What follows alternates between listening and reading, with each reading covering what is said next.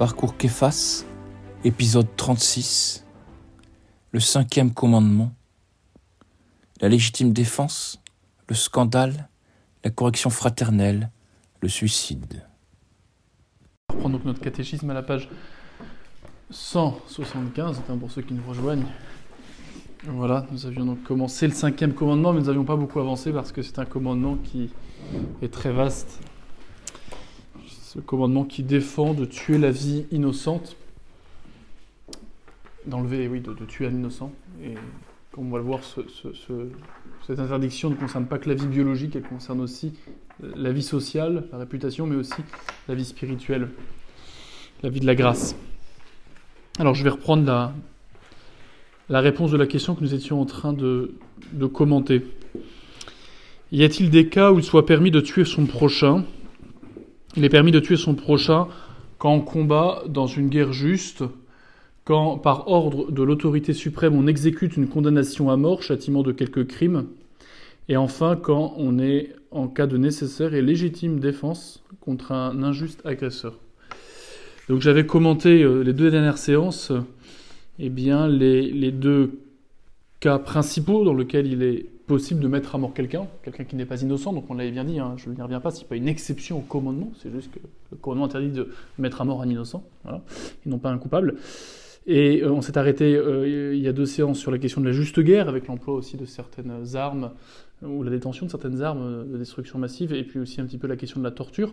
On avait vu la dernière fois la question de la peine de mort, euh, on s'est arrêté toute une séance là-dessus à raison du changement euh, dans l'enseignement de l'Église introduit par le pape François, en rupture avec toute la tradition, jusqu'à son prédécesseur inclus, lorsqu'il a modifié donc le catéchisme de l'Église catholique, disant que la peine de mort est en soi par elle-même inadmissible, et aussi lorsqu'il va assimiler dans la lettre accompagnant euh, cette demande de changement du catéchisme, où il dit qu'il entend aussi par peine de mort d'ailleurs la prison à perpétuité. Euh, je faire la parenthèse que nous avions ouverte toute la séance la semaine dernière, donc je n'y reviens pas. Et nous allons maintenant parler de la question eh de la euh, légitime euh, défense, puisque c'est le troisième cas de figure dans lequel eh on peut tuer quelqu'un. Si les deux premiers cas reposaient essentiellement sur l'idée que seul Dieu est l'auteur de la vie et que celui qui représente euh, Dieu, l'autorité légitime, peut en certains cas euh, eh euh, décréter ou permettre la mort de personnes. Ce troisième cas de figure, légitime défense, est un peu différent puisqu'il ne s'agit pas, contrairement à la peine de mort ou à la guerre, de vouloir positivement la mort de quelqu'un. Il ne s'agit donc pas de vouloir enlever la vie à quelqu'un, fût-il même coupable d'une agression. Il s'agit euh, de se défendre. De se défendre et donc euh, de protéger sa propre vie. Parce que si le cinquième commandement défend de tuer l'innocent, il ordonne implicitement de protéger sa vie, et particulièrement sa vie lorsqu'elle est innocente. Voilà pourquoi le raisonnement ne va pas être le même pour justifier légitime défense, puisque autant pour la guerre et la peine de mort, euh, cela est possible dans le cadre de la vertu de justice bien comprise, et ça implique euh, plus précisément l'exercice légitime de l'autorité, donc c'est dans l'ordre de la justice plutôt à rattacher à la justice, alors c'est pénal, mais plutôt donc distributif. Alors que là, la légitime défense, c'est plutôt à rattacher directement avec la vertu de charité. Alors attention, hein, la vertu de charité pour le chrétien doit commander toutes les autres vertus, donc il ne faut jamais opposer justice et charité. Mais ce qui va faire que je me défendre d'un agresseur, c'est plus immédiatement, c'est pas tant la justice que euh, c'est la justice qui les de moi, mais c'est plus immédiatement l'amour que j'ai de ma propre vie qui me pousse à prendre les moyens de défendre ma vie contre celle, euh, contre celui qui l'agresse injustement, ou qui la met en péril injustement. Donc c'est un cadre, vous voyez, bien différent du cas de la peine de mort ou de la guerre. Euh, ou de la guerre. Le but n'est pas de tuer. Et ça, c'est très important de, le comprendre parce qu'on verra que on, va voir dès maintenant que la, légitime défense est, précisément légitime. Euh, d'une part, lorsque euh, eh bien, il y a une agression injuste, actuelle, hein, c'est pas une agression qu'on prévoit, c'est une agression qui est, qui est actuelle et qui concerne soit sa propre vie, soit la vie d'un proche immédiat, hein, soit un bien de grande valeur, Ne me demandez pas la valeur du bien parce que ça va être difficile à quantifier. mais il n'y a pas que des, a pas que des biens déjà temporels, il y a des biens aussi, il y a des biens aussi euh, comment dire, euh, spirituelles, des vertus, comme la chasteté par exemple, euh, ou l'intégrité de, son corps. On peut être menacé pas forcément de mort, mais de blessure. et puis, il peut y avoir aussi des biens de grande valeur, mais pas que de grande valeur uniquement financière, mais de grande valeur culturelle. Hein. Pensez à un édifice religieux par exemple. donc dans ces cas de figure où il y a une agression donc injuste, actuelle concernant ma propre vie, la vie d'un proche ou son intégrité, ou un bien de grande valeur au sens large, ou une, vertu, eh bien, il y, a, euh, il y a possibilité, il y a même devoir euh, en soi de se défendre.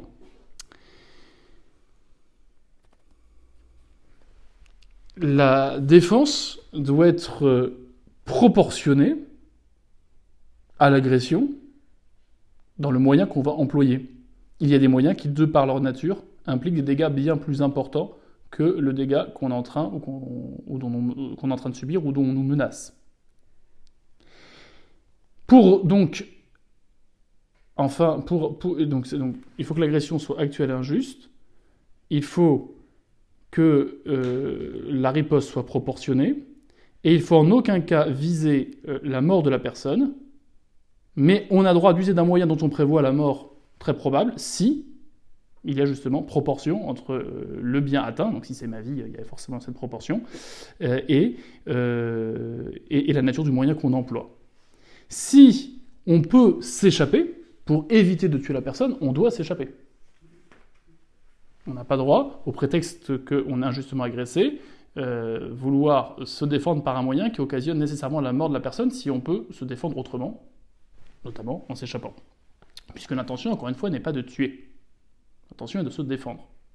Jusqu'à prendre des moyens qui peuvent occasionner de façon assez probable la mort de la personne si j'ai pas d'autre choix pour me défendre. Hein? Euh, c'est ça vraiment euh, la légitime défense. Euh, et donc il ne concerne pas simplement sa vie, mais son intégrité physique, ça peut être son honneur, ça peut être ses biens, ou ceux de proches. Dès lors que la menace a cessé, le droit à la légitime défense cesse, puisqu'on n'est plus dans un cas d'une défense, on est dans le cas d'une représaille. Et on n'a pas le droit de faire justice soi-même. On l'avait dit pour les raisons euh, évidentes euh, d'ordre public, de, paix et puis d'équité, parce qu'on ne peut pas être jugé parti. Hein. On l'avait redit quand on avait parlé de l'encadrement très strict de la, de la peine de mort. Alors, il y a des cas, bien sûr, où la fuite peut être déshonorante et où là, il n'y a pas, il y a un devoir de ne pas fuir moralement. C'est toutes les personnes qui, de par leur office, leur métier, ont un devoir d'assurer la sécurité, ils n'ont pas le droit de partir. Et là, ils doivent ex officio euh, rester, quitte à employer un moyen qui va occasionner la mort de l'agresseur pour éviter que euh, eh bien, la, personne qui a le devoir de protéger la population euh, soit, soit mise à mort, soit, soit obligée de s'enfuir. Ben non, il doit rester et protéger sa vie dans ces conditions. Il faudrait aussi sûrement ajouter que en plus du fait que, l'agression doit être injuste, que c'est une agression qui est euh, actuelle, euh, et que la défense est faite a priori de façon euh, proportionnée, en tout cas jamais dans le but direct de tuer, on doit sûrement ajouter que il y a une légitimité à ce que le droit positif précise les choses pour les gens justement ayant mission de soit les gens qui représentent l'autorité, soit les gens qui ont mission de préserver la sécurité publique. Euh, un policier n'est pas obligé d'attendre qu'on pointe un revolver sur lui pour euh, avoir une riposte proportionnée.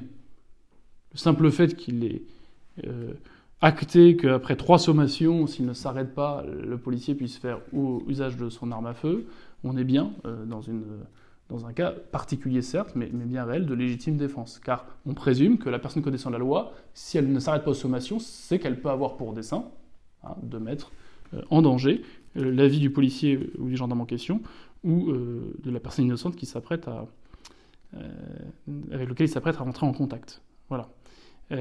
cela étant dit, ce même policier, s'il a réussi à maîtriser l'individu qui pourtant le menaçait à mort, mais qu'il a, réussi à le maîtriser sans le mettre à mort, il n'a pas droit, après coup, de vouloir là aussi faire justice soi-même et achever la personne qui l'a blessé pour neutraliser ou, le mettre à mort, bien sûr.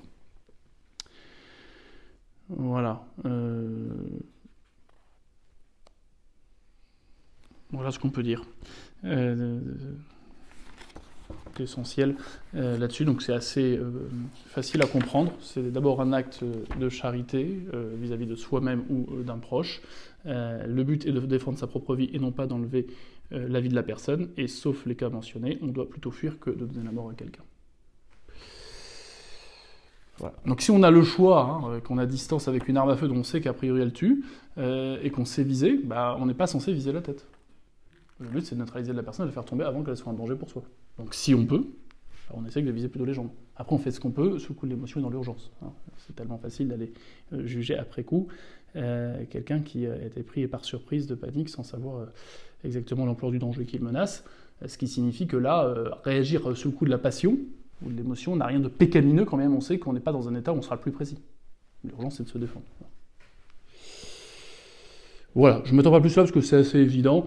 Euh, le catéchisme précisera, hein, la cas légitime défense, ce n'est pas le cas euh, du duel, par exemple. hein. Et le duel, typiquement, on n'est pas sur une légitime défense. hein. On est sur un, combat réputé équitable, provoqué après euh, tel ou tel déshonneur, euh, mais on n'est pas tout sur le cas d'un- d'une défense. La vie n'est pas en danger. On met positivement, avec l'accord de l'autre, euh, mutuellement sa vie en danger pour euh, régler un désaccord, ce qui est- un peu différent, pour rétablir un honneur. Et ça, ça a toujours été condamné, on le reverra après.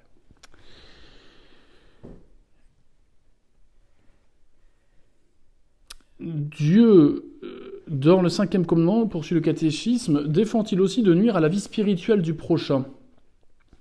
Euh, Oui, dans le cinquième commandement, oui, de Dieu, dans le cinquième commandement, pardon, défend aussi de nuire à la vie spirituelle du prochain par le scandale. On voir ce que c'est que le scandale. Mais j'attire votre attention sur le fait que le mot scandale aujourd'hui euh, n'a pas du tout euh, le même sens que dans euh, le catéchisme. Dans la mesure où aujourd'hui, y compris dans l'Église, est scandaleux ou paraît scandaleux tout ce qui est choquant.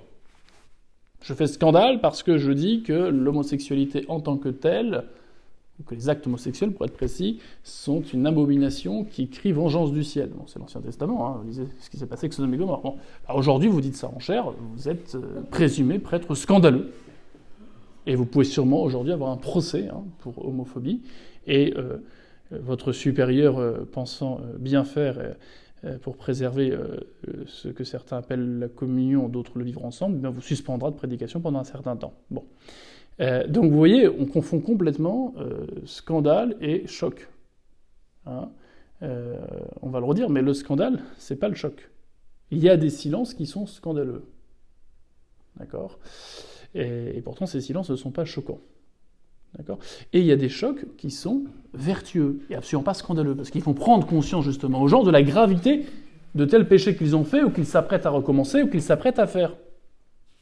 Alors ça implique de bien comprendre la notion de scandale, autrement on dit n'importe quoi. Qu'est-ce que le scandale? Page 175. Le scandale est toute parole, tout acte ou toute omission qui est pour les autres une occasion de commettre le péché. C'est très précis, et vous voyez bien que le scandale, il est directement mis en rapport au péché, pas au choc émotionnel que va causer telle déclaration ou telle affirmation.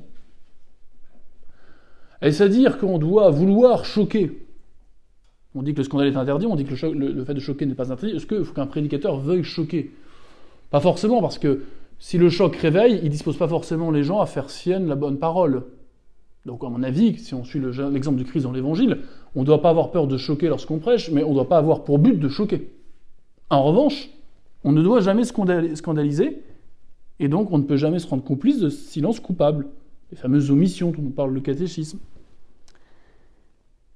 Donc, retenez bien que le scandale, c'est tout acte extérieur, mauvais en soi, ou en apparence seulement, on précisera après, qui peut porter le prochain, qui peut occasionner pour le prochain, eh bien, de faire un péché. Notez quand même aussi la, précision du catéchisme lorsqu'il parle d'occasion de commettre un péché. C'est pas moi, c'est la femme que tu m'as donnée. C'est pas moi, c'est le serpent. Et on se défausse. Peut-être que si Adam n'avait pas eu cette femme, ou plutôt que si cette femme n'avait pas péché, peut-être qu'Adam n'aurait pas péché. Et probablement que si Ève n'avait pas côtoyé le serpent, probablement qu'elle n'aurait pas péché. C'est entendu.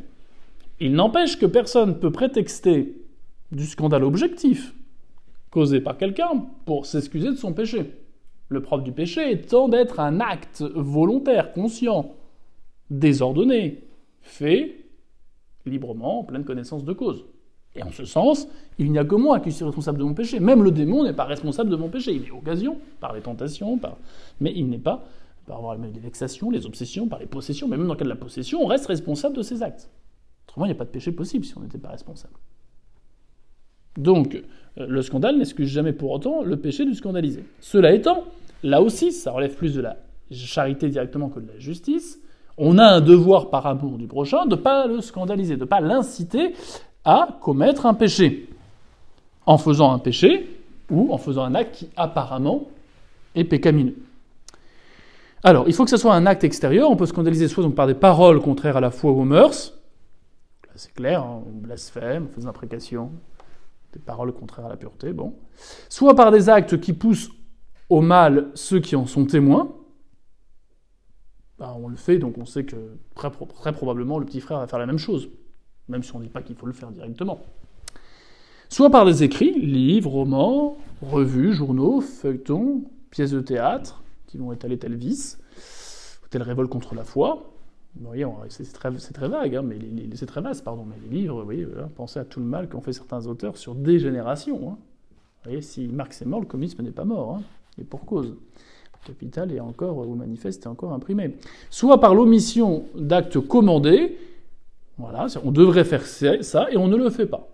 On est père de famille, eh bien, euh, on estime qu'on bosse assez la semaine et qu'il n'y a pas forcément besoin d'aller à la messe le dimanche en plus de faire un péché personnel, euh, euh, de par la société qu'on occupe, bah, voilà, le fait de ne pas aller à la messe le dimanche, on incite les enfants à penser que la messe du dimanche est facultatif. Quand bien on leur dirait d'ailleurs qu'il faut y aller. Donc, il faut que l'acte soit extérieur, mais oui, il peut être par des paroles, par des actes, par des écrits ou par des omissions. Il faut que l'acte soit mauvais en soi, donc ce que je fais est un péché, réel, objectif en tout cas, matériel au moins, ou en apparence. Hein? C'est-à-dire que je fais un acte qui apparemment est un péché. Mais en fait, ça l'est pas vraiment. Ça l'est pas vraiment parce qu'il y a une circonstance qui fait que j'ai le droit de faire ce que je fais. Il y a juste que les gens ne connaissent pas cette circonstance et donc ils pensent que je fasse un péché. Donc je peux les inciter du coup à, se dire que c'est pas grave. Bah, l'exemple, par exemple, euh, mon médecin me dit que j'ai absolument besoin de faire, et absolument, c'est absolument vital que je mange de la viande rouge tous les jours, et on est vendredi. Je mange de la viande rouge un vendredi. Alors que théoriquement, je ne suis pas censé manger le vendredi, en tout cas pas moyen de carême. Bon. Et là, c'est une obligation médicale. Donc il est évident que la loi positive, elle ne s'applique pas pour moi dans ce cas-là. Et pourtant, si j'explique pas, que je dis rien et que je fais comme si c'est normal, je vais scandaliser ceux qui savent que je suis catholique et que. Voilà. Surtout si j'ai charge d'âme.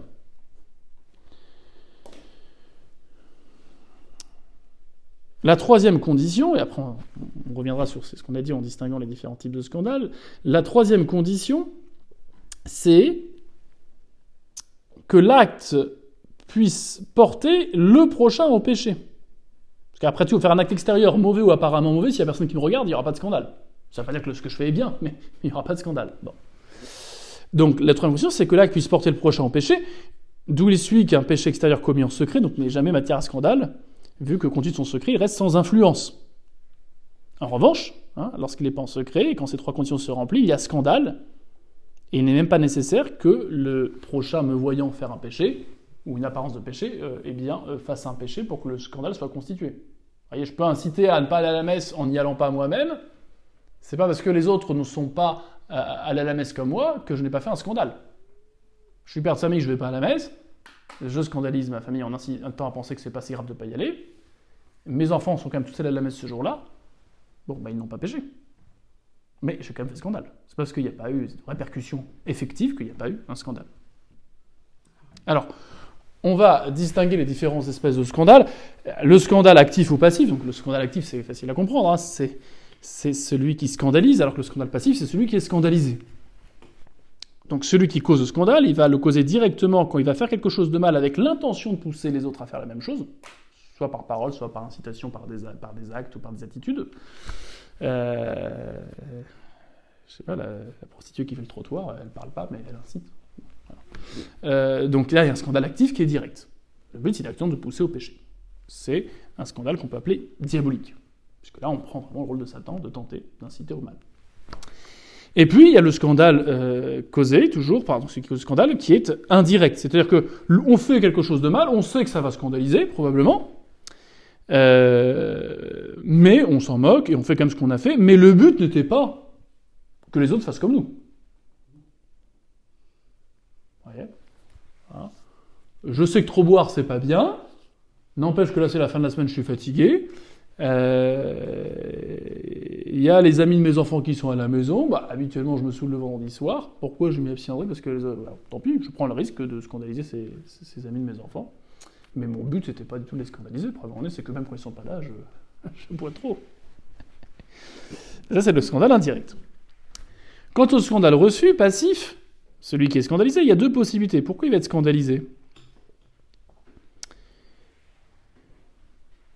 Alors, euh, soit parce que, bah, effectivement, directement, on l'incite au mal par euh, le mauvais exemple qui est donné, bon, ça va très bien, mais il peut arriver aussi que quelqu'un qui fait une œuvre bonne, eh bien, euh, soit scandalisé, à tort.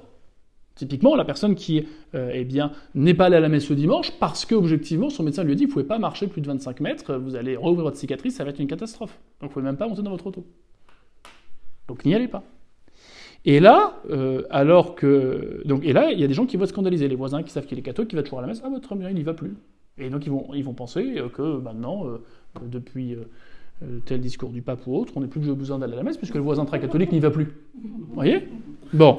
Donc là, là c'est un scandale, vous voyez, passif qui est causé par l'ignorance de la personne qui, en fait, ne sait pas l'état de la personne qui ne va pas à la messe. C'est pas qu'elle ne veut pas y aller, c'est qu'elle ne peut pas. Ce serait pas raisonnable. Bon. Euh, ou que la personne fait une erreur de jugement. Voilà, elle associe le discours du pape à l'étude de ce monsieur qui n'a rien à voir. Raccourci. Les médias en sont friands. Donc, soit ça vient de l'ignorance ou de l'erreur du scandalisé, soit ça vient de la malice de celui qui se scandalise, celui qui prend prétexte du comportement de l'autre apparemment incompréhensible pour dire regardez, même lui il fait ça. Il n'est pas là la messe ce dimanche. Il a peut-être dû chercher à savoir, il se doute bien que s'il n'y est pas là, il y a une raison. Ça, c'est le scandale des pharisiens.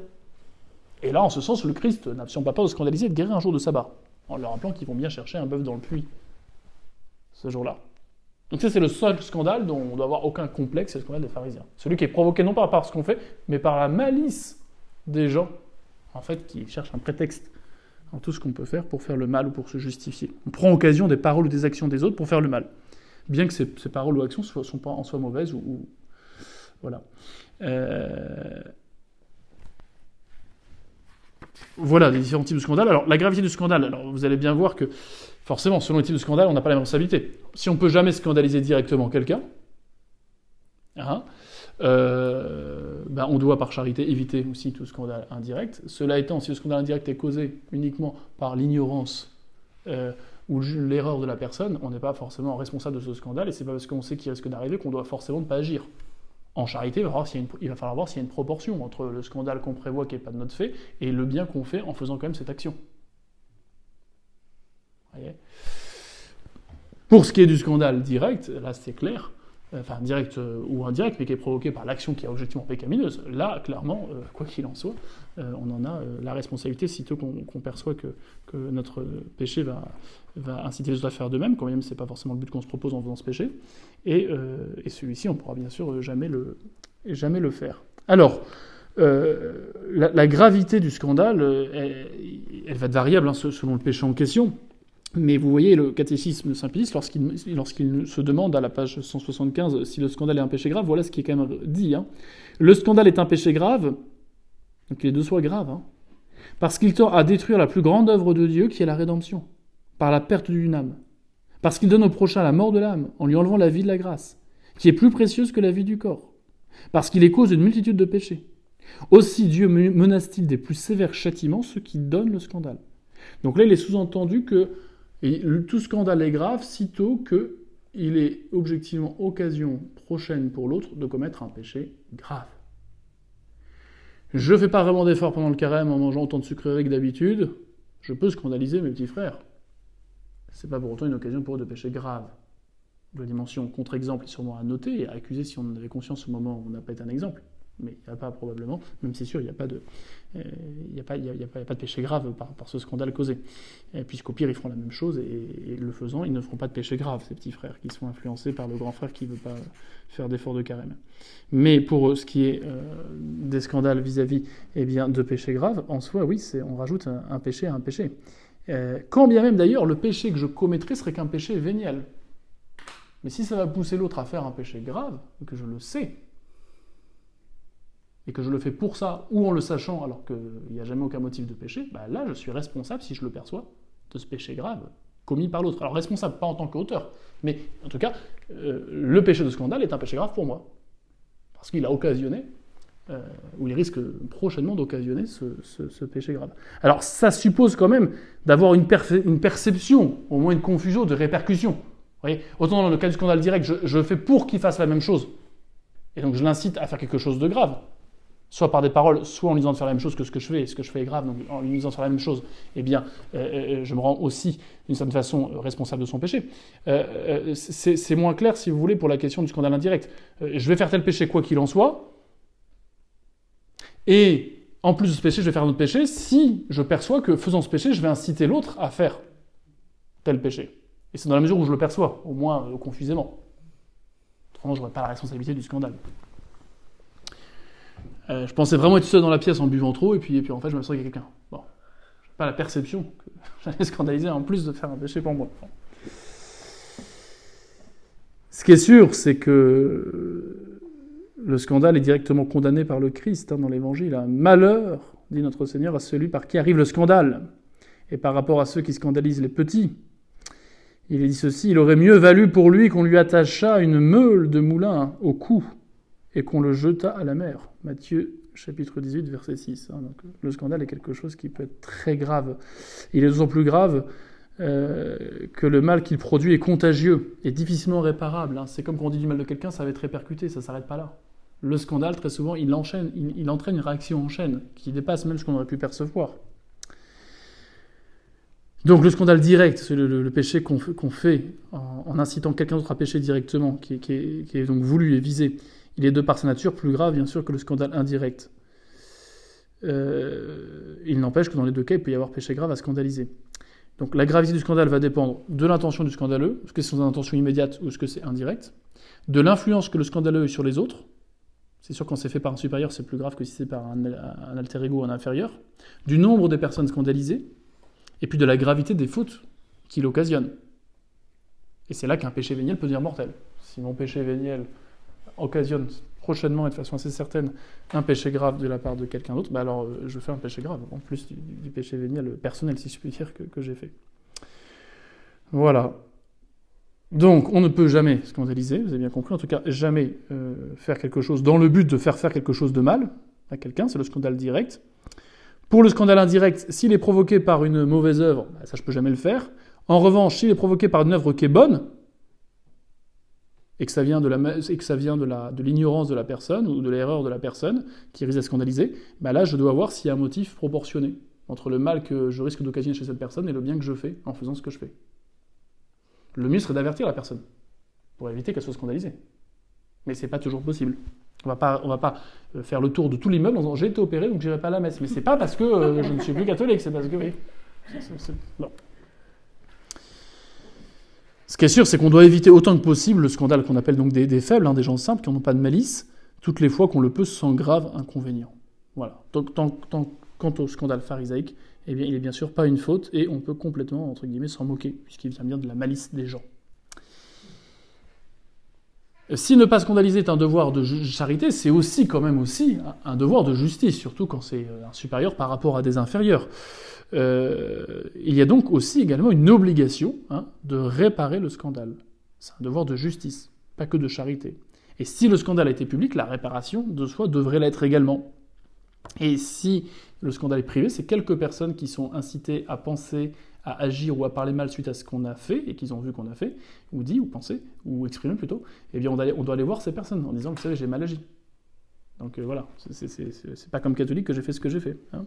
On doit essayer de l'expliquer autant que c'est possible. Euh, voilà, si on a d'un mauvais conseil, bah, on doit rectifier. Si on a un mauvais exemple, on doit essayer de rectifier. Euh, autant que c'est bien sûr possible. Alors, on doit se rattacher au, scandale, la question, euh, euh, enfin, au devoir d'éviter le scandale impliqué par le cinquième commandement qui nous dit de ne pas tuer, qui n'est pas simplement ne pas enlever la vie biologique, mais c'est aussi ne pas enlever la vie spirituelle. On doit euh, rattacher, à mon avis, aussi à ce commandement le devoir de la correction fraternelle. C'est-à-dire le devoir d'intervenir pour que quelqu'un évite de se suicider spirituellement, moralement. On va le voir, hein. ce commandement interdit aussi le suicide, on va le revoir juste après. Mais s'il interdit le suicide, il interdit aussi, euh, ou plutôt il demande aussi que dans la mesure du possible, bah, on évite que les gens se suicident. Et c'est pas que par rapport au suicide physique, c'est aussi par rapport au suicide euh, euh, moral ou spirituel. Voilà pourquoi il y a un devoir en charité, qui peut parfois être en justice lorsque j'ai un rôle, une autorité sur la personne qui se met en danger de mort spirituelle, eh bien, il y a un devoir en charité et parfois en justice de pratiquer cette œuvre de miséricorde qui est la correction fraternelle. Hein? Donc ça consiste à avertir le prochain d'un danger de péché où il se trouve, ou de le reprendre de ses fautes ou de ses défauts. Dans certains cas très particuliers, ce, cet exercice de la correction peut être euh, obligatoire. Et donc ça serait une injustice de ne pas le faire, en plus d'être un manque d'amour. Notamment les supérieurs qui ont charge d'âme, des parents vis-à-vis de leurs enfants, des curés vis-à-vis de leurs fidèles, euh, des pères abbés vis-à-vis de leurs moines. Cela étant, les conditions d'exercice de la correction fraternelle sont assez finalement restrictives. Parce qu'il ne s'agit pas d'être dans la vérité, de voir juste dans le comportement pécamineux du prochain pour le lui dire. Car le but, c'est d'éviter qu'il recommence. Et pour qu'il évite de recommencer, il faut que je le connaisse suffisamment bien pour que, euh, eh bien, euh, par ma bienveillance euh, et la confiance qu'il peut avoir en moi, il m'écoute. Et qu'il même, du coup, s'amende. Restant sauf bah, le risque de scandale. Il y a des gens qui se comportent mal, qui sont occasion objective de scandale pour les autres, et si je n'interviens pas pour le corriger, quand bien même lui ça ne fera rien, et ça fera même peut-être pire parce qu'il va jurer de tous les noms, eh bien je dois quand même intervenir à égard du contre-exemple qu'il est pour les autres. Et là, vous voyez, le devoir de charité qui ne concerne pas que la personne qu'on corrige, mais qui concerne, qui s'exerce à la vie de toutes les autres personnes qui peuvent être scandalisées par le comportement de la personne. Qui peut se doubler d'un devoir de justice si j'ai charge, encore une fois, de promouvoir par mon autorité le bien vis-à-vis de mes subordonnés. Mais c'est sûr que lorsqu'il n'y a pas de risque de scandale et que ça concerne que la personne en question, le corriger est très souvent hasardeux et sera très souvent occasion d'un plus grand mal, car il va se braquer. Il va se fermer, il ne parlera plus, et du coup, il aura plus jamais, euh, euh, il pensera qu'il n'aura plus jamais mon oreille pour me dire les choses, ou il sentira pas en confiance, et du coup, j'aurai plus d'occasion favorable pour lui dire là ce que j'ai envie de lui dire maintenant. C'est là où on toujours se poser la question. Euh, il ne faut pas simplement que j'ai raison et que je suis sûr qu'il a tort, ou que, je suis dans la vertu et qu'il est dans le péché. Il faut en plus se dire, mais est-ce que c'est opportun? C'est-à-dire, est-ce que je vais avoir le but que je veux? Le but que je veux, c'est pas de montrer que j'ai raison et qu'il a tort. Le but que je veux, c'est qu'il fasse sienne la vérité ou la vertu en question. Et pour cela, il faut qu'il y ait des conditions réalisées, qui ne dépendent pas que de moi. Ce qui dépend de moi, ça va être la prière, ça va être le ton que j'emploie. Ça va être de cibler s'il est plutôt là en ce moment en colère ou plutôt pas en colère. Bon. Mais dans le doute, il faudra souvent différer et parfois ne pas la faire.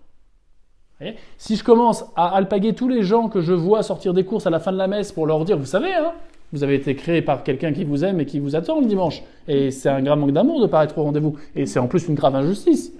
Vous avez 7 jours, vous pouvez quand même lui donner une heure par semaine. En soi, vous avez raison. Est-ce que l'effet escompté, euh, est-ce que l'effet escompté sera, sera, euh, sera produit Probablement que non. Hein. Les gens vont vous rigolonner, ils vont vous répondre, ils vont même insulter le bon Dieu. Donc c'est probablement, dans la plupart des cas, pas nécessaire de le faire. Et ce serait même probablement un plus grand mal de le faire que de ne pas le faire. Sauf si, par contre, en tant que père de famille, euh, un de vos enfants euh, tournant mal euh, scandalise les autres en n'allant pas à la messe, là, vous avez le devoir de le reprendre et d'expliquer devant les autres pourquoi ça va vraiment pas son attitude. Quand même, on sait que lui ne changera pas. Alors, pour en tout cas, en charité, euh, corriger quelqu'un alors qu'il n'y a pas de risque de scandale pour d'autres, Il faut que le prochain se trouve dans une grave nécessité spirituelle, donc il se met en péril en fait de commettre un péché grave ou de demeurer dans un péché grave. Que l'on puisse prévoir que notre intervention sera très probablement, sinon certainement efficace. Et c'est souvent ce qui manque. Et qu'il n'y ait pas d'inconvénient grave constituant une excuse valable. Si le fait de le corriger va me faire perdre mon emploi, alors qu'en plus euh, je sais que ça ne servira pas à grand chose, bon, c'est pas la peine. voyez? Bon.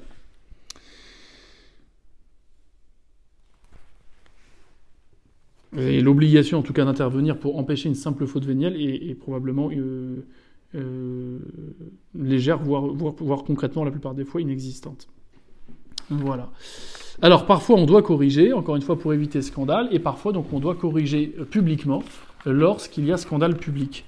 Et c'est des choses qui peuvent arriver même dans l'Église, ou avec des princes en politique lorsque, par des propos, des supérieurs religieux ou politiques scandalisent les gens. Et on sait que les reprendre ne fera rien, mais qu'en revanche, euh, il y a des gens de bonne volonté peut-être qui ont été scandalisés par ces personnes-là, et eux, ils seraient prêts euh, à ne pas faire la même chose si on leur disait que c'était pas bien ce qui a été dit ou fait.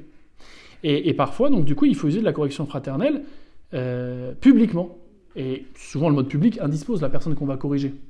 Mais là, le but, c'est pas tant qu'elle s'amende, parce qu'on sait que c'est probablement peine perdue, si on peut, on doit le faire en privé d'abord, pour que l'idéal, ce serait qu'elle s'amende et qu'après qu'elle corrige publiquement son erreur ou son péché. Mais si on sait que c'est pas possible, que ça a déjà été fait, que ça n'a rien donné, on se doit, parfois, publiquement, du coup, de corriger fraternellement un supérieur en vue d'éviter que le scandale se propage.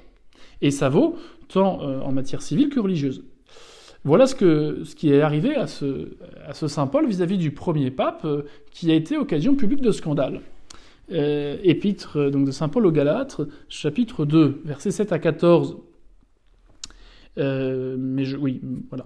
Mais quand, mais quand s'efface, Pierre, est venu à Antioche, je me suis opposé à lui ouvertement, parce qu'il était dans son tort.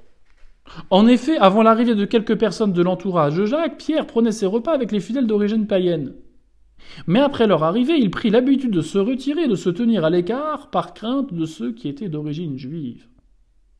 Pour les autres fidèles d'origine tous les autres fidèles d'origine juive jouèrent la même comédie, la même comédie que lui. Si bien que Bernabé lui-même se laissa entraîner dans ce jeu. Mais quand je vis, il voulait pas choquer le Pierre. Il veut pas choquer ces juifs qui comprennent pas grand-chose. Alors il a fait semblant de, de montrer qu'il ne, non, il déjeunait pas avec les païens, comme bon juif qu'il est. Mais quand je vis que ceci ne marchait pas droit, selon la vérité de l'Évangile, je dis à Pierre devant tout le monde, si toi qui es juif, tu vis à la manière des païens, non des juifs, pourquoi obliges-tu les païens à suivre les coutumes juives? Il y avait une occasion de scandale à ce que Saint Pierre fasse avec les juifs semblant de rester juifs dans les rituels qui ont été abolis, ou plutôt accomplis en Jésus au prétexte de ne pas les choquer, parce que précisément, après l'avenue du Christ, tous les préceptes cérémoniaux euh, euh, ou, euh, ou, en partie disciplinaires, comme la circoncision, ou, les, ou, les, sacrifices commandés, ont été accomplis en celui du Christ. Et les faire après, non simplement, ça ne sert de rien, mais en plus de cela, c'est, comme le dit saint Thomas, c'est mort, mais en plus ça, c'est mortifère, c'est-à-dire que c'est une négation implicite que le Christ a accompli tout ce que ces rites et ces prescriptions annonçaient ou figuraient. Voilà pourquoi il y a une cause objective de scandale pour les païens que de se retirer euh, de, leur, de, leur, table dès lors que les juifs arrivent. Alors, euh, vous voyez, Saint Paul n'a pas craint de reprendre euh, clairement Saint Pierre, qui, par peur d'heurter la sensibilité des juifs, eh bien, favorisait clairement eh bien, comportement, une doctrine scandaleuse, celle de penser que le Christ n'avait pas accompli tout cela. Et c'est pour ça que Saint Paul dit, qui, avec raison, qu'il s'oppose à lui ouvertement, c'est-à-dire publiquement. Et contrairement à d'autres, bah, Saint Pierre, lui, va accepter la correction de Saint Paul, en reconnaissant avec humilité son erreur, notamment après au concile euh, de Jérusalem. Et voilà comment euh, euh, Saint Thomas justifie Hein, cette correction fraternelle publique qu'il faut parfois exercer à un droit de ses supérieurs, même religieux, donc parfois des fidèles par rapport à un prêtre, des prêtres parfois par rapport à un évêque, des évêques par rapport parfois au pape. Euh, voilà ce qu'il dit. Euh, il note que l'apôtre s'opposa, donc saint Paul, à Pierre dans l'exercice de l'autorité et non dans l'autorité de gouvernement. Il ne conteste pas euh, pour autant le fait que saint Pierre reste chef de l'Église et que c'est à lui qui revient de gouverner. Bon, il conteste un mauvais exercice de cette autorité. Prendre prétexte des scandales dans l'Église pour s'affranchir de la hiérarchie au prétexte que beaucoup de ses membres sont grandement pécheurs ou scandaleux, c'est tout à fait condamnable. Et enfin, euh, saint Thomas note que Paul euh, a jugé légitime de résister à Pierre compte tenu de la gravité du problème qui touchait non pas sa petite personne, son petit orgueil, mais le salut des âmes. Voilà pourquoi il dit que la modalité, je cite, de la réprimande était juste, car elle fut publique et manifeste, puisqu'il y avait un scandale public et manifeste. Et voilà ce qu'il va appliquer euh, de façon plus générale, euh, et voilà la leçon qu'il va en tirer de façon plus générale quant au scandale causé parfois par les hommes d'Église. Saint Thomas nous dit ceci, euh, donc c'est dans son commentaire de l'Épître aux Galates toujours. Au prélat fut donné un exemple d'humilité pour qu'ils ne refusent pas d'accepter des avertissements de leurs inférieurs et de leurs sujets. Et au sujet, fut donc aux subordonnés, aux inférieurs, fut donné un exemple de zèle et de liberté, pour qu'ils ne craignent pas de corriger leur prélat. Surtout quand la faute a été publique, devenant un danger, c'était un scandale pour beaucoup. Donc vous voyez, c'est la doctrine que je, que je viens de vous énoncer. Elle n'est pas uniquement rappelée ici à cause de la crise de l'Église qui sévit depuis 60 ans, euh, mais euh, elle est tout à fait traditionnelle et ancrée dans l'Écriture et dans la tradition. Preuve en est, en Matthieu chapitre 18, versets 15 à 18, voilà ce qu'il est dit. Si ton frère a commis un péché contre toi, va lui faire des reproches la seule. S'il t'écoute, tu as gagné ton frère. S'il ne t'écoute pas, prends en plus avec toi une ou deux personnes, afin que toute l'affaire soit réglée sur la parole de deux ou trois témoins. S'il refuse de les écouter, dis-le à l'assemblée de l'Église. S'il refuse encore d'écouter l'Église, considère-le comme un païen et un publicain, Amen, je vous le dis, tout ce que vous aurez lié sur la terre sera lié dans le ciel, et tout ce que vous aurez délié sur la terre sera délié dans le ciel. On peut penser que Saint Paul a peut-être d'abord vu Saint Pierre en privé. Mais voyant que le scandale était là et que Saint Pierre n'était pas peut-être spontanément euh, directement euh, convaincu, eh bien, euh, Saint Paul a repris publiquement Saint Pierre pour éviter les dégâts causés par ce mauvais exemple. Alors vous voyez, si la correction fraternelle pour les supérieurs, et dans l'Église pour le pape et, les évêques et leurs subordonnés, euh, est un précepte euh, obligatoire en justice, ils doivent corriger leurs inférieurs, ça peut être bien un devoir de charité hein, pour les inférieurs. Et c'est bien à raison de cette charité qu'un inférieur peut corriger un supérieur. Mais en principe, ils doivent le faire en privé. Car le risque d'épingler publiquement un supérieur lorsqu'il agit mal, c'est de détruire l'autorité qu'il a reçue du Christ. À une exception près, si le comportement qu'il a eu publiquement met en péril le salut des âmes, met donc en péril la foi. Voilà pourquoi euh, Saint Thomas dit ceci Les prélats ne doivent pas être corrigés par leur sujet devant tout le monde, mais humblement. Ils sont inférieurs, en privé. À moins que ne leur incombe un danger pour la foi. Alors le prélat deviendrait l'inférieur s'y glisser dans l'infidélité et le sujet deviendrait le supérieur. Voilà pourquoi il n'est pas désordonné que des évêques reprennent publiquement parfois euh, le Saint-Père, et que parfois des prêtres reprennent publiquement leur supérieur ou des évêques. Lorsque la foi est en danger, pas lorsqu'il est ou les mœurs, mais pas lorsqu'il est question d'un problème de gouvernance personnelle ou ou, d'une injustice même qui est faite, euh, mais qui ne met pas en danger la foi. Et c'est ce que redira saint Thomas euh, dans la Somme théologique lorsqu'il dit euh, dans la Secunda Secunde, question 33, article 4, euh, réponse à la deuxième objection, en cas de péril éminent pour la foi, les prélats doivent être pris y compris publiquement par leur sujet. Ainsi, saint Paul, qui était soumis à saint Pierre, le réprimanda publiquement à cause d'un danger imminent de scandale en matière de foi. Et comme le dit le commentaire de saint Augustin, le même saint Pierre a donné un exemple à ceux qui gouvernent afin que s'il leur arriva de s'éloigner du droit chemin, ils ne rejettent pas comme injustifiée une correction venue de leur sujet. Euh, j'en ai fini pour la correction fraternelle, mais vous comprenez bien que c'est, quand même en soi euh, eh important de considérer que euh, lorsqu'il y a un scandale commis par n'importe qui, y compris par un supérieur, qui peut réellement engendrer donc des dégâts vis-à-vis de ses semblables, euh, en, charité, même si ça fera rien pour la personne qui a fait ce mal, on doit vis-à-vis des autres scandalisés intervenir. Alors de façon euh, la, plus, euh, la plus prudente, ce qui signifie de ne pas rajouter un scandale à un scandale en faisant publicité du mal qui a été dit. qui a été fait. Donc attention, si on pense simplement que quelques personnes de nos proches ont été scandalisées, il n'y a pas besoin de faire un article dans le journal. On va voir les personnes concernées. Donc ça doit rester à proportion. Hein. La correction fraternelle, elle va s'exercer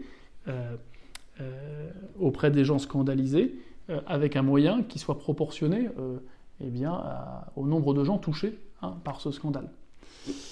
Il ne s'agit pas de faire de la publicité, d'augmenter le scandale euh, en rendant connu euh, ce qui était euh, caché.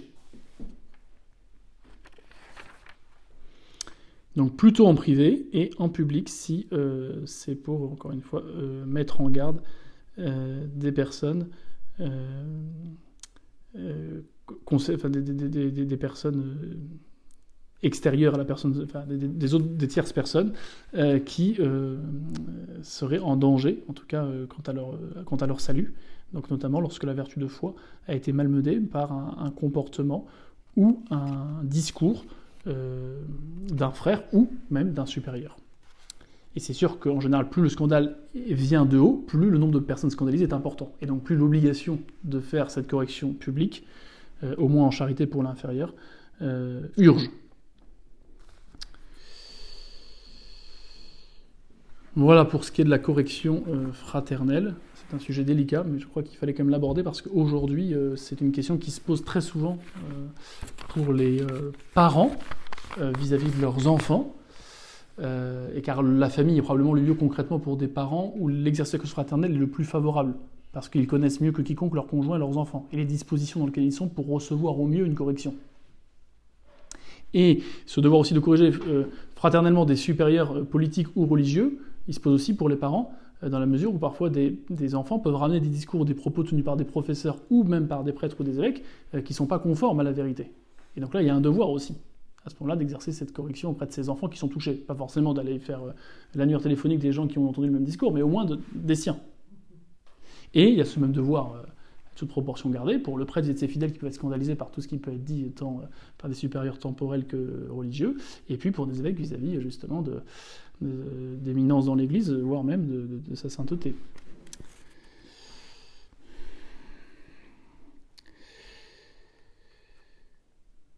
Continuons, euh, continuons sur la question suivante, à la page 175. Pourquoi le cinquième commandement Pourquoi dans le cinquième commandement, Dieu défend-il de se donner la mort à soi-même ou de se suicider? Donc là, on revient plutôt sur une compréhension du commandement par rapport à la vie biologique, hein, à la vie matérielle. On a fait un excursus sur la vie morale parce que je suis l'ordre des questions et que les questions nous commandées par du scandale, et il me semble-t-il par ricochet de la correction fraternelle, qui vise à, préserver au maximum des effets néfastes euh, d'un scandale. Euh, voyons maintenant ce qu'il en est donc pour de nouveau pour la, vie euh, biologique, qui pourrait être atteinte par la personne elle-même, qui euh, s'agresserait elle-même en, voulant se, suicider ou même se mutiler. Euh, donc voilà ce que répond le catéchisme à cette question-là. Hein. pourquoi le cinquième commandement défend de se suicider La réponse c'est parce que dans le cinquième commandement, Dieu défend le suicide parce que l'homme hein, n'est pas le maître de sa vie, comme il ne l'est pas de celle d'autrui. Et l'Église punit le suicide par la privation euh, de la sépulture ecclésiastique. Alors ça c'était vrai au moment où le catéchisme a été écrit, ce n'est plus vrai maintenant, non pas que le suicide soit bien aujourd'hui, mais il est plus explicitement mentionné comme cause de privation de la sépulture ecclésiastique. Il faut le, noter. Même si le catéchisme de l'Église catholique, hein, toujours en vigueur et pas encore modifié, hein, numéro 2280, condamne bien sûr le suicide. Hein. Chacun est responsable de sa vie, je cite donc le catéchisme numéro 2280, le catéchisme de l'Église catholique, chacun est responsable de sa vie devant Dieu qui lui a donné. C'est lui qui en reste souverain maître. Nous sommes tenus de la recevoir avec reconnaissance et de la préserver pour son honneur et le salut de nos âmes. Nous sommes les intendants et non les propriétaires de la vie que Dieu nous a confiée. Nous n'en disposons pas. Là, pour le coup, le catéchisme est tout à fait euh, clair sur la condamnation du suicide et sur les raisons de la condamnation du suicide. Regardez bien que là, on ne parle pas de droit à la vie. C'est intéressant, parce que justement, si on dit qu'on a un droit à la vie, bah, on aurait un droit de se déposer de ce droit. Non, la vie, on n'est pas le propriétaire. La vie est un don. On est l'intendant. En ce sens, nos corps ne nous appartiennent pas. Et euh, au paragraphe suivant, le catéchisme toujours actuel, 2281, euh, précise Le suicide contredit l'inclination naturelle de l'être humain à conserver et à perpétuer sa vie. Il est gravement contraire au juste amour de soi. Il offense également l'amour du prochain, on aurait préféré la charité, mais bon voilà, parce qu'il brise injustement les liens de solidarité avec les sociétés familiales, nationales et humaines, à l'écart desquelles nous demeurons obligés. Le suicide, poursuit le catéchisme, est contraire à l'amour du Dieu vivant. Donc, le suicide est toujours mauvais, il est intrinsèquement mauvais, parce qu'il est d'abord une injustice, car il implique de se prendre pour Dieu, qui est le seul propriétaire de nos vies. Il est le seul auteur de notre vie. Et ça, c'est déjà dit dans le catéchisme de Saint-Pédis, c'est rappelé dans le catéchisme de l'Église catholique. La vie humaine n'est pas créée par les parents, elle est transmise. C'est assez fascinant de se dire que voyez, même la vie à son stade végétatif ou sensitif, que ce soit les plantes ou les animaux, on n'est pas capable de créer la vie. On peut faire des greffes, on peut faire des clonages, faire des modifications génétiques, certes, mais on ne peut pas transformer une matière inerte en une matière vivante. Ça, c'est assez fascinant de voir que ça fait vraiment partie de la prérogative de celui qui est à l'origine de l'être même. Parce que la vie, c'est une qualité de l'être. C'est un degré de perfection. Et donc, décider de sa mort, c'est précisément se prendre pour Dieu et faire comme si on était propriétaire de sa vie. C'est aussi une injustice vis-à-vis de Dieu, mais aussi vis-à-vis de la société. C'est là où le catéchisme est un peu flou, faut dire que c'est une injustice. On se doit de rendre à la société ce qu'elle nous a donné, en transmettant un savoir, une culture, en contribuant au bien commun par un métier honnête, en témoignant euh, euh, voilà, de, ce qu'on a reçu, et ainsi de suite. Donc, euh, il y a une injustice vis-à-vis de la société qui nous a donné, et qu'on va priver de ce qu'on pourrait lui apporter. Et, la meilleure façon, encore une fois en justice, de rendre à ceux qui nous ont donné ce qu'ils nous ont donné, bah, c'est pas de leur rendre à eux, on peut pas, mais c'est de le transmettre à notre tour. Hein, il n'y a pas de culture qui ne soit pas héritée. Il n'y a pas d'héritage sans qu'il y ait des passeurs d'héritage, transmetteurs. Des... Et c'est contraire à la vertu de charité vis-à-vis de Dieu, puisque c'est un manque d'amour de Dieu, en plus d'être une injustice, vis-à-vis -vis du prochain, ça veut dire que on ne veut pas vraiment leur bien parce qu'on va les notre, de notre concours pour euh, qu'ils soient heureux sur Terre ou dans l'au-delà, et puis vis-à-vis de nous-mêmes. Pour se suicider, il faut quand même euh, ne pas vraiment s'aimer. Alors pas aimer son âme parce que euh, c'est un péché grave et le faire en connaissance de cause, c'est clairement eh bien, se destiner à l'enfer. Et puis contre son corps, puisque ça implique la destruction du corps, la privation de la vie, entraînant inexorablement la putréfaction. Je rappelle que euh, le suicide fait partie, euh, tout comme nous allons le dire juste après euh, qui est un genre de suicide, tout comme l'avortement, on en parlera aussi, font partie d'actes qui sont en soi hein, intrinsèquement mauvais et graves. Et graves. Indépendamment de l'intention et des circonstances. Je ne peux jamais vouloir directement, réellement ou intentionnellement, eh bien, me supprimer ou supprimer la vie innocente d'une tierce personne. En ce sens, le suicide est toujours en soi un acte grave qui de soi conduit à l'enfer s'il n'est pas regretté. Avant la mort. Et précisément, le suicide consiste à, se donner la mort. il peut avoir la de temps, hein. Ce qui est arrivé avec cette dame qui pleure et qui va le curé d'Ars en disant Mon mari s'est jeté, euh, euh, du pont, et, non seulement il est mort, mais il est probablement en enfer. Et le curé d'Ars qui a eu ce flash ou entre le, parapet et puis le, sol où il s'est tué, où il a atterri, eh bien, il a vu ce, pauvre bonhomme demander pardon au Seigneur. Donc, voyez, là, on peut jamais juger le cœur d'une personne, même pour quelqu'un qui serait suicidé apparemment en pleine connaissance de cause. Il n'empêche que de soi, euh, ça limite quand même euh, ce genre d'acte gravement la, probabilité de, s'en repentir. Euh, donc de soi, c'est, et indépendamment de ça, mais en plus, de soi, c'est un acte un acte qui est grave, quelles que soient les circonstances ou les intentions, euh, et qui conduit à la mort éternelle s'il est fait, bien sûr, en pleine connaissance. On sait que c'était grave, et c'est présumé, puisque c'est tellement contraire euh, au principe premier qui est de se préserver, qu'on ne peut pas présumer euh, que les gens ignorent cela. Et puis, ça implique le plein consentement. Et ça, pour le coup, quand ça arrive sous le coup de la maladie, de l'emprise de médicaments, de stupéfiants, ou sous le coup de passions très fortes comme la crainte ou la colère, il peut y avoir probablement une atténuation du volontaire au point que euh, le suicide qui est grave, eh bien la personne n'en a pas la pleine responsabilité. Bon. Distinguons toujours pour toutes ces choses douloureuses le péché du pécheur. Il ne s'agit pas de juger le pécheur. Car même pour ceux qui se suicident, vous voyez, on n'est pas dans sa tête au moment où il le fait, et quand bien il l'aurait fait pleinement volontairement, on ne sait pas ce qui a pu se passer entre le moment où il a appuyé sur la gâchette et le moment où son âme s'est séparée de son corps. Donc même pour eux, en soi, on peut, euh, on peut euh, prier, et on peut faire dire des messes. Cela étant, à raison, à mon avis, le Code de droit canon de 1917 interdisait les sépultures, donc les messes publiques en présence du corps du suicidé. Voilà ce qu'il disait au paragraphe 2350, au canon 2350, paragraphe 2. Ceux qui ont voulu se tuer, si la mort en a résulté, doivent être privés de la sépulture ecclésiastique. Sinon qu'on les écarte des actes légitimes ecclésiastiques, et s'ils sont clairs, qu'ils soient suspens tout le temps fixé par l'ordinaire et exclus des bénéfices ou offices comportant charge d'âme au fort interne externe. Donc là, c'est un suicidaire rescapé. Il avait suicidé, il s'est loupé, il est clair, eh bien, on doit l'écarter pendant au moins un temps de son ministère. Et au canon 1240, il est précisé sont privés de la sépulture ecclésiastique, à moins qu'ils n'aient donné quelques signes de pénitence avant leur mort.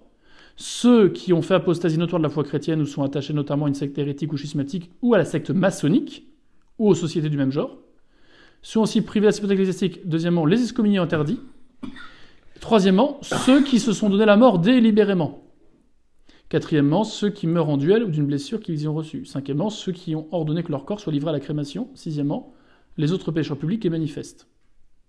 Si, poursuivez le canon 1240 en vigueur jusqu'en 1983, si, dans les canons c'est le plus haut, un doute surgit, on doit consulter l'ordinaire, c'est-à-dire l'évêque, lorsque le temps le permet.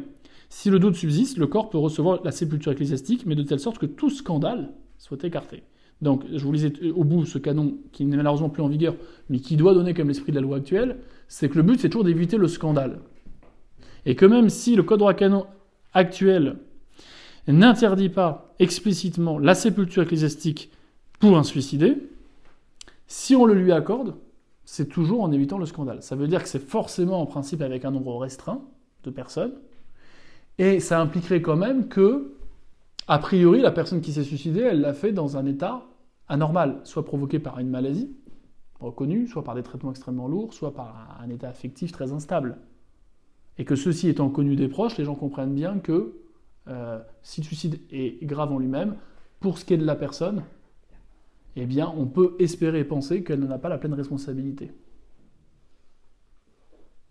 Et donc, on a bien raison de penser qu'elle n'est pas en enfer. Et à ce titre, eh bien, on peut même publiquement, mais d'une publicité qui est quand même restreinte, aux personnes qui connaissaient la personne, lui accorder une sépulture.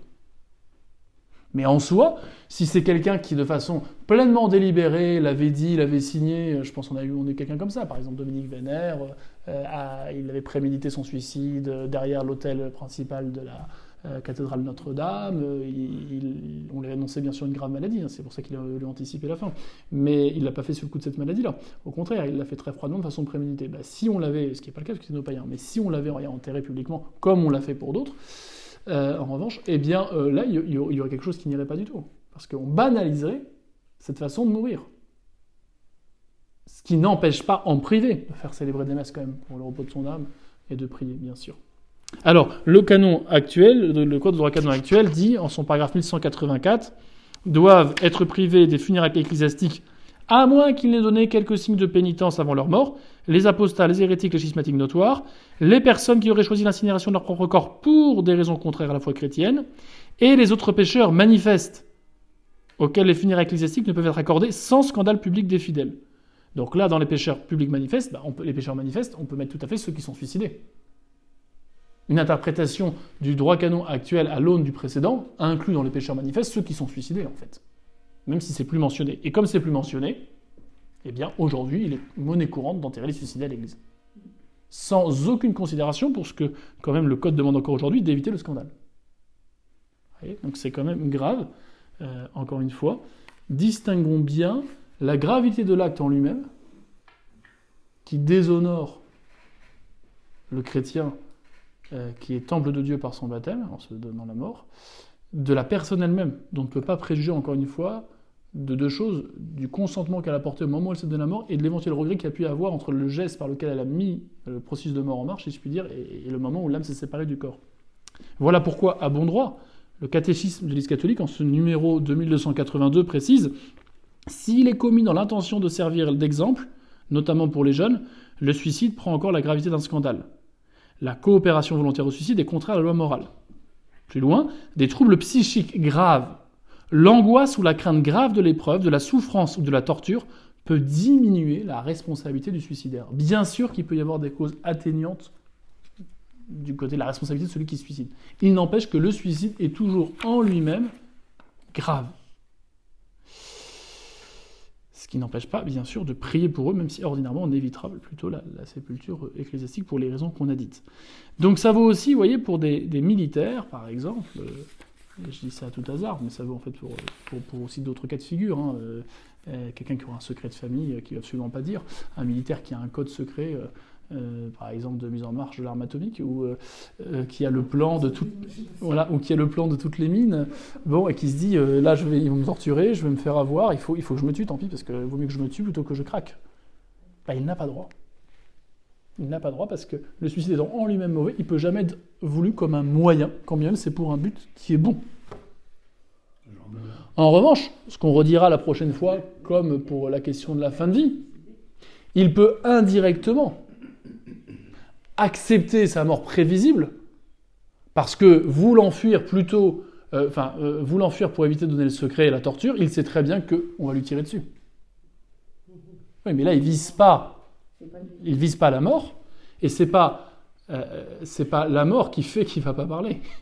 C'est la fuite, qui est un moyen en soi qui est bon et qui est en plus proportionné à l'enjeu, qui occasionne la mort qu'il ne veut pas. Donc on est bien euh, sur euh, un suicide indirect, et donc qui n'est pas un suicide. On est sur une mort euh, provoquée indirectement, mais absolument pas voulue, et qui est possible parce que c'est proportionné au bien qu'on fait en fuyant. Si c'était pour des broutilles, simplement l'honneur mal placé, là il ne faudrait pas fuir en prenant le risque de mourir. Mais si c'est pour vraiment éviter qu'il y, ait une défaite importante, par exemple, ou un nombre de morts d'innocents, bon bah là, je pense qu'il a non seulement le droit, mais le devoir de fuir tout en sachant qu'il risque de, de, mourir dans ce cas-là.